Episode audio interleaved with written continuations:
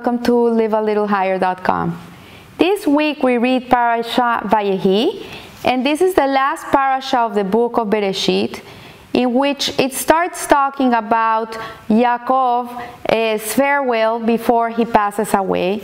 And Yaakov sent for Joseph. He wanted to settle accounts with him and to explain to him why he had buried his mother Rachel in, on the way into Israel. So Yaakov said to Joseph, When I came to Padan, Rachel died on me in the land of Canaan on the road, and I buried her in Ephrat in Bethlehem.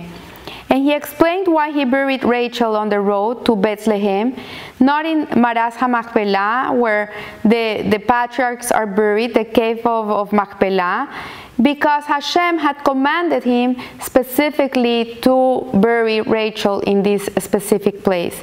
So the purpose of Rachel or Rahel being buried there is in the book of the prophet Yirmiyahu, or otherwise known as Jeremiah. We have to understand he was a prophet that lived in the times of the first temple. And in this time, the, the Jewish people had fallen very low into idol worship. It was so much more that they even brought an idol into the Beit HaMikdash.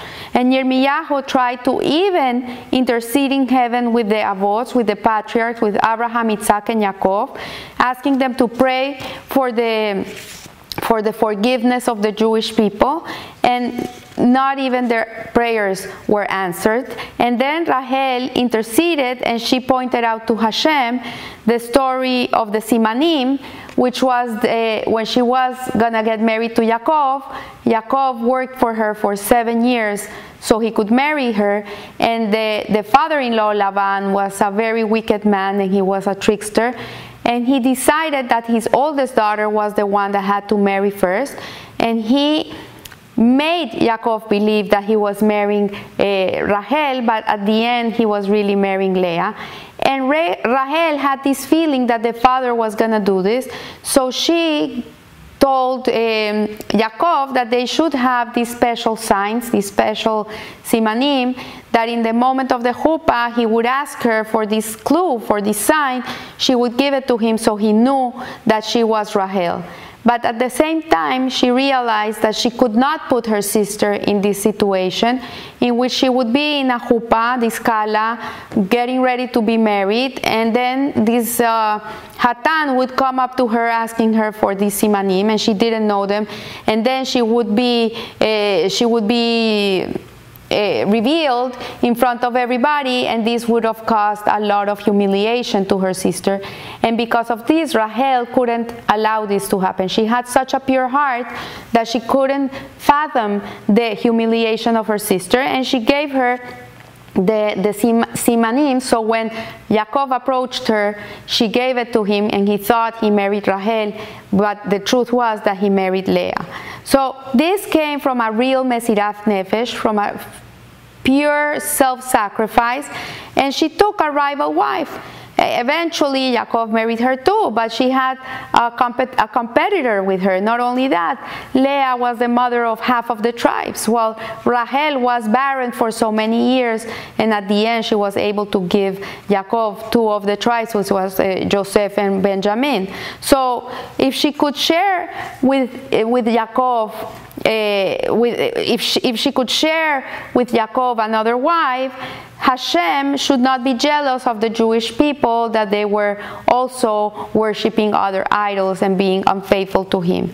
And in this merit, Hashem could not say anything because, in reality, if Rahel was able to live with a rival wife, then he, sh- he should too be able to forgive the Jewish people. And in her merit, her exiled children will come back to Eretz Israel, and this is a promise that Hashem made her, to her.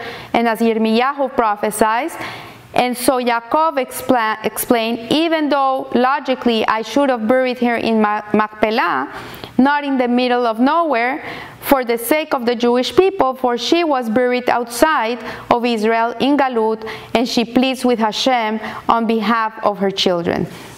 so we see here that our Ima Rahel really till today she's in the middle of this place where she where the children come and play and, and, pray to her and cry to her and she listens to their to their cries and the aspect of Rahel which is truly in the DNA of every Jewish woman is that she serves Hashem in a covertly way, in an inward way, in a pinimi way, in which she is not outward, she's inward.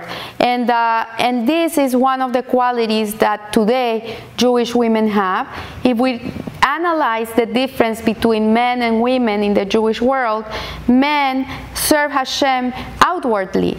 Everything is exposed. Like they go to shul, they have to pray with a minyan, they bring out the Torah, they wear a kippah, they wear peyots, they wear tzitzits. When they're walking in the street, people can point out and say, oh, there goes a Jew, there goes a Jew. It's outward. But a Jewish woman is inward. A Jewish woman can be walking in the street and people may not notice that she's even a Jewish woman because, you know, she wears a, a, a wig or she wears a hat. But how many women wear wigs and hats? Or people don't even realize it's a wig. I sometimes walk in the street and people say, I love your hair, haircut. Where did you do it? The people don't realize that I'm wearing a wig. So her, the, the woman her service is inward it's in her home it's in her house washing dishes, cleaning, cleaning the kids, cooking, taking care of her family, making sure that the house is not is neat, it's clean, is tidy, nothing is missing. This is where the woman serves. So both men and women have different ways of serving God, and the, both of them are very important, but each one has their own. And the woman is compared to the Kohen Gadol, to the high priest of the temple, that in the times of the temple, the Kohen Gadol was the one that swept the floors of the of the Mishka of the Beit Hamikdash. He was the one that cleaned. He was the one that they cut the meat. He was the one that cooked the meat of the sac- sacrifices and he cleaned again and this was a holy work what he did. So women today in this time of age don't want to be home. They want to be in the streets and the Torah is not against women going into the workforce. It's not against women going to college and getting degrees and, and, and fulfilling themselves in other areas of life. It's it, the Torah. It, nowhere it says that a woman cannot do this, but the Torah really reinforces the home. And the most important job a woman will ever have is to be the CEO of her home. This is the most important job she'll ever have. And today, it's very sad because these roles between men and women are being mixed and people today don't have the ability to recognize what is the, the role of each one of them. And they're both very important. And if we look at society today, it's become very dysfunctional. Children are very dysfunctional. Children are looking for love in all the wrong places. They're looking for self esteem in all the wrong places. They're looking for uh, communication in all the wrong places. And in reality, the place where they should be getting it, which is the home, is not there anymore. It's more in the Talmud, it says that the sages called their wives their home my home. The wife was the home. Because a home is a place where people feel secure, where people should feel loved, where people should feel sheltered. It's a place where they come and there's warmth. And today the houses are lacking all these things.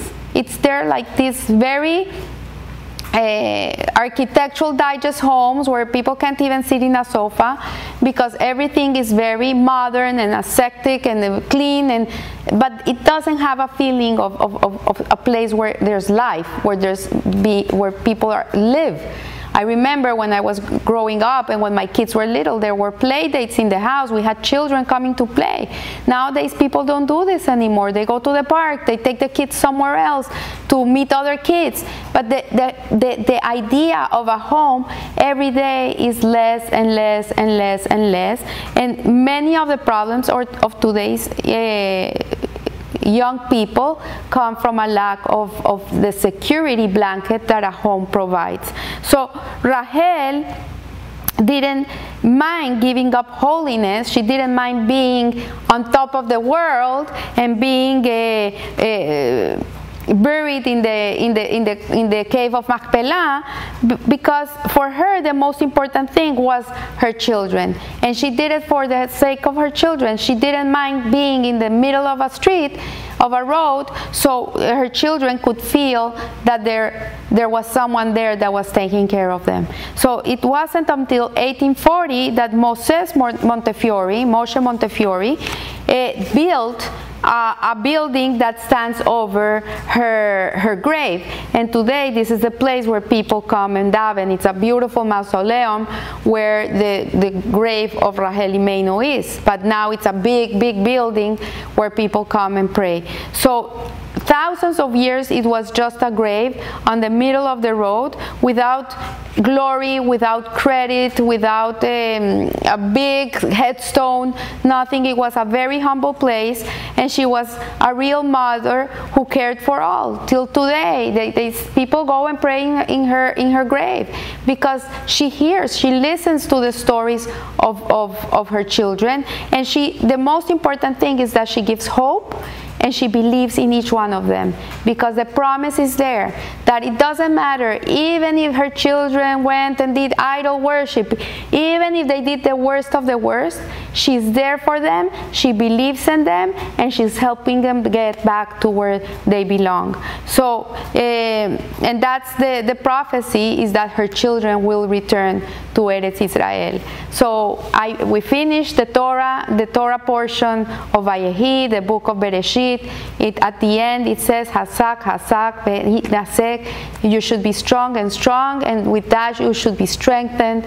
That we be strong in the building of our homes, Eh, everything starts in the home. If you want to do something for the world, you want to do something so the world is a better place, make sure your home is a beautiful home, it's a happy home, it's a loving home in which your children feel that they that their parents care about them and that they're the most important thing for them. And in this way, you're going to be building strong, resilient kids that will be able to go out into this world and bring holiness and kindness and goodness everywhere they go. So I leave you here and remember, live a little higher. Thank you.